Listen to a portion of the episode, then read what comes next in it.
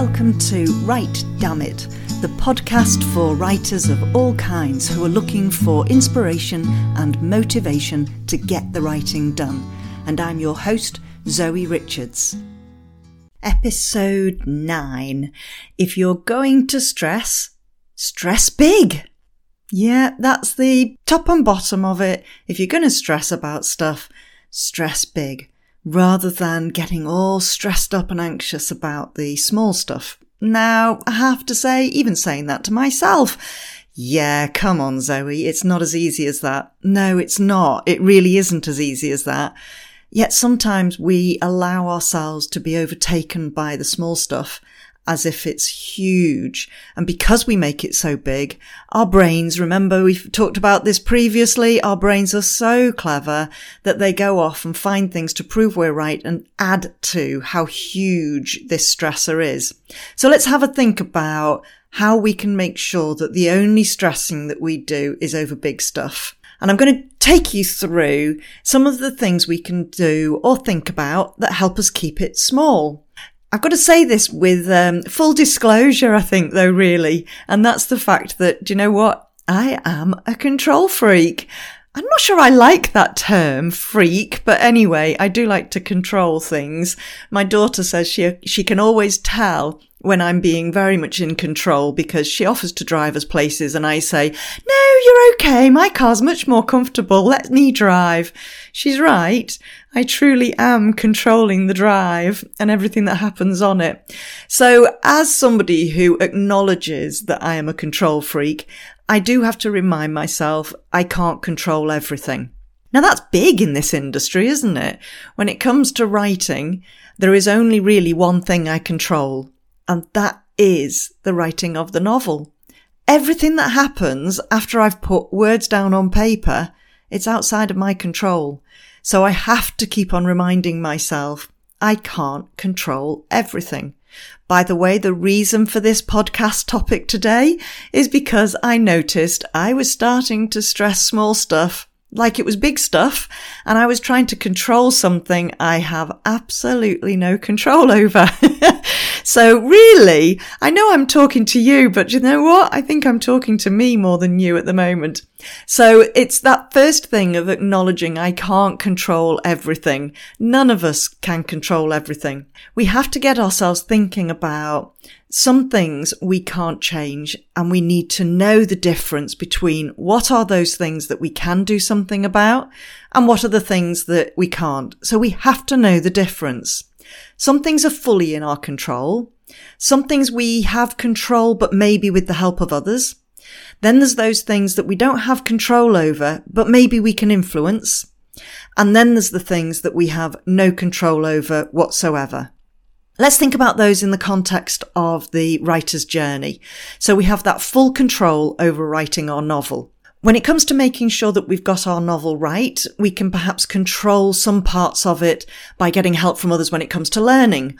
Or if we're ready to start querying, we can make sure that we get help from others to write a good query letter and to write a good synopsis. It's not a natural thing to be able to write both of those well. So it does help to go out and seek help from others. And then we can control that stage in the process. Once we've clicked send, not sure we've got much control, but leading up to the point of clicking send on an email, we can make sure we influence by ensuring that we've followed everything that the agent has said that they want from us on their website. So it might be a number of chapters. It might be a number of words. It could be that they want to have the letter as an attachment, or it could be that they want the letter in the body of the email. The important thing to do is to check what it says on the agent's website. Incidentally, this isn't an opportunity for you to twist what they've said. I've heard from a few people who say that they see that the agent wants the first three chapters. So they're going to make sure they really pad out their first three chapters to give the agent the greatest opportunity to read as many words of theirs as possible. I've got news for you. When they're asking for the first three chapters, they're not asking you for the first 20,000 words. So you still need to make sure that you still fit within the word count for a chapter for your genre. So obviously, I think it's with fantasy, you can have longer chapters. With book club, it's expected that you would have shorter chapters. So don't try and beef it out. I know what you're thinking. I've thought it too. so you can influence things, but then once you've clicked send, you've got no control at all. I know a lot of people get stressed at the point where they've clicked send and sent off their query pack to the agents and now they get the high levels of stress. You can't control it. If an agent says, we'll be back to you within two months or back to you within six weeks, forget about it for the next six weeks or two months. If they say that you won't hear back, if you've not heard within the next six weeks, then when it gets to week seven, don't start thinking, well, could I just perhaps email them? No, they've told you you won't hear back from them if you've not heard anything in six weeks. Now there are exceptions to that rule. I did hear from somebody, even though I'd emailed to say, I've got somebody who's interested. I'm now at the stage where I'm looking at contracts. Are you interested? Another two months later, that agent who said that they would not respond if we'd not heard within six weeks, you weren't going to hear. That agent got back to me three and a half months after I'd submitted. There is really no knowing, but don't stress that. I like to work with something called PACE, P-A-C-E, and that stands for preserve, accept, change, eliminate. So preserve, that's what, what are those things in life that I am going to keep this way?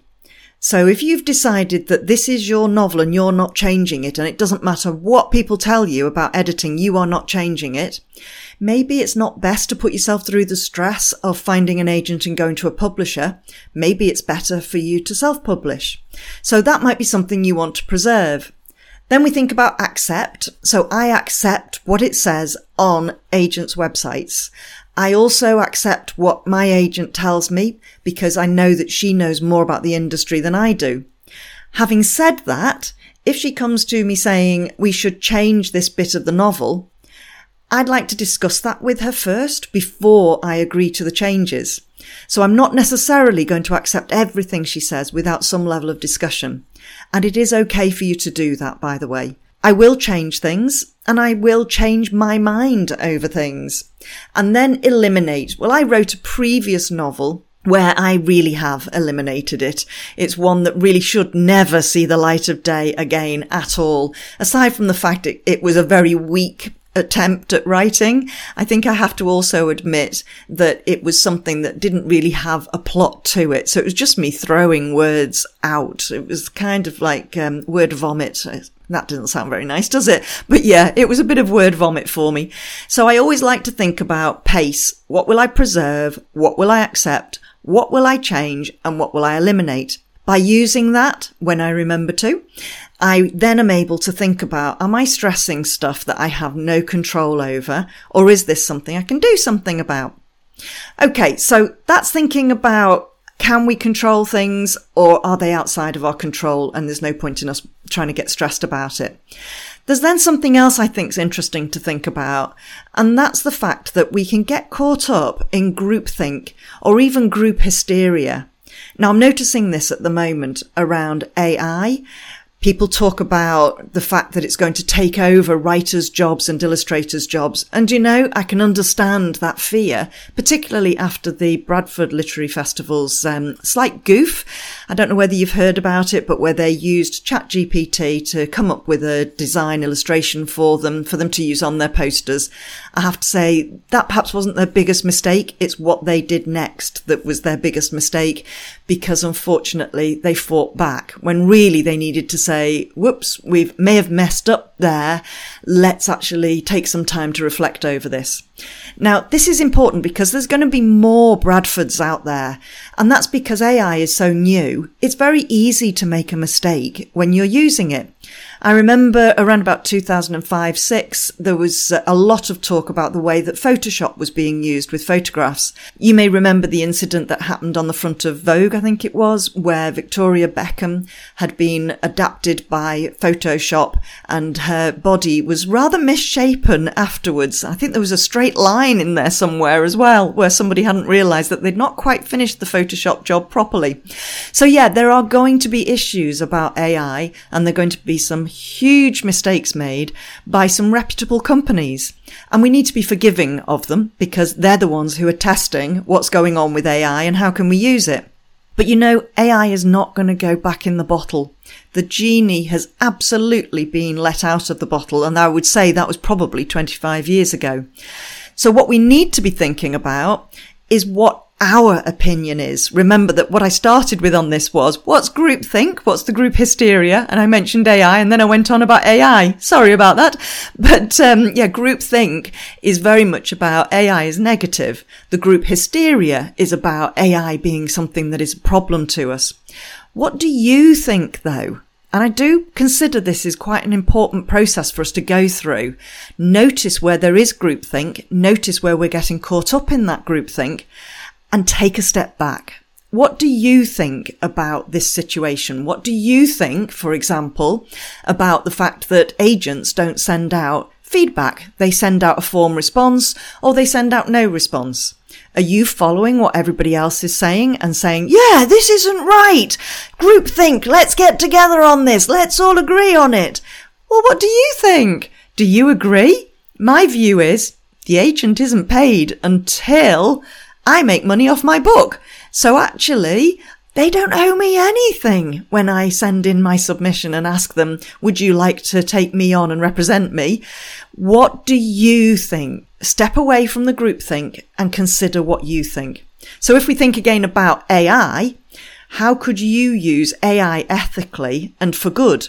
Because actually, with AI being here to stay, you may need to look for how can you use it for good.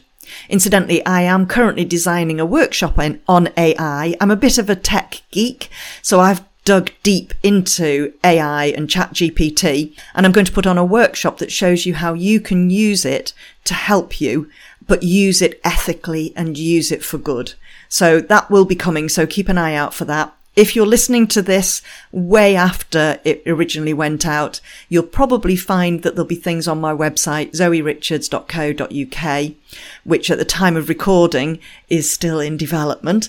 But, but if you are a late adopter of the Write Damn It podcast, then it will have details on my website about the AI workshop. Right. If you do think that you're getting caught up in groupthink and group hysteria, just take that step back and ask yourself what you think.